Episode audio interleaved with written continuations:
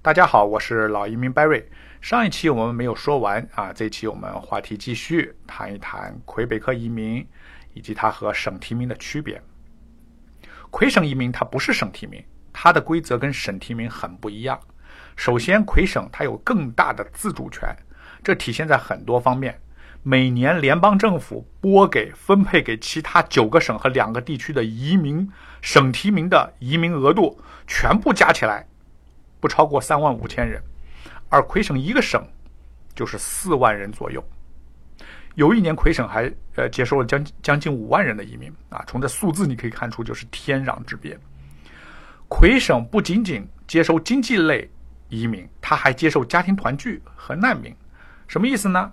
啊，你如果是居住在魁北克，你想把父母申请来加拿大团聚，你是通过魁北克申请，而不是联邦。那么其他省是没有这个权利的。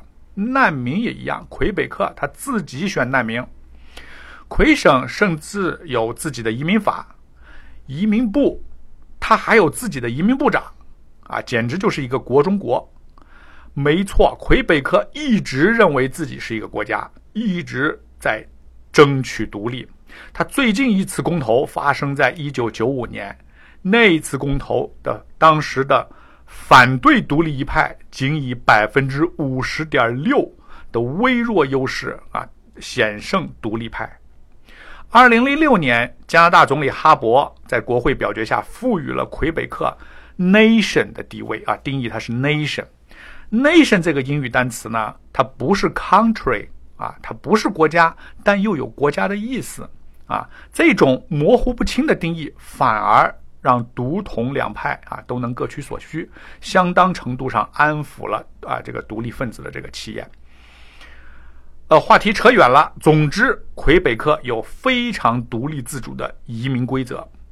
第二，魁北克移民虽然跟省提名类似啊，需要到联邦阶段审批，但是审批呢也跟省提名。不一样，到联邦阶段，他只看三条：第一是背景调查，第二是体检，第三是居住意向。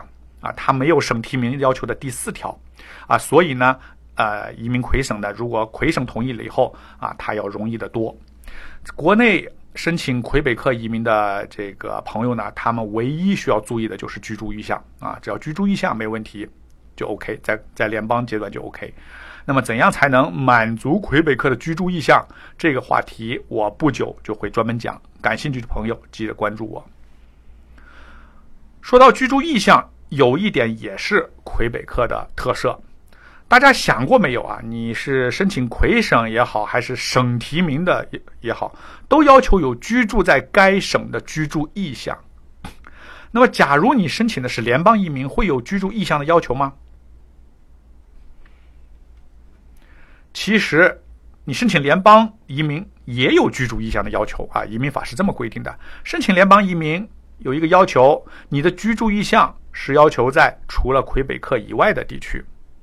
大家看明白了没有啊？如果你打算去魁北克，却申请的是联邦移民，那么直接就会被拒掉了。如果你对比看啊，对比魁北克的移民项目和联邦的移民项目，你就会发现魁北克跟联邦很类似。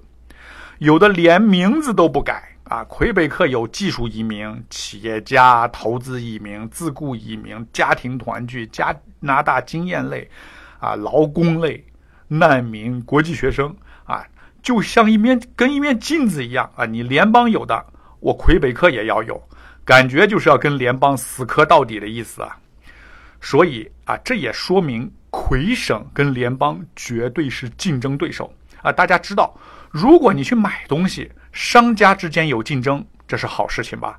所以我的建议是，如果你有法语优势，或者你愿意通过间接移民方式，比如你愿意到魁北克去工作，或者先去魁北克上学，那么魁北克移民是值得考虑的。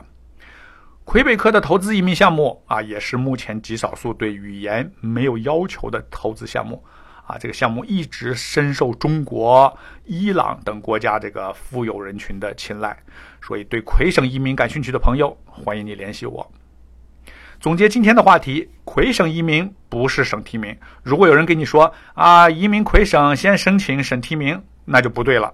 概念不清啊。魁省移民虽然同样要啊递交到联邦进行审查，但那个不是提名。如果对我的节目感兴趣，欢迎关注我，我是老移民 Barry，我的微信号是 C N Visa，啊啊，拼写就是 C N V I S A。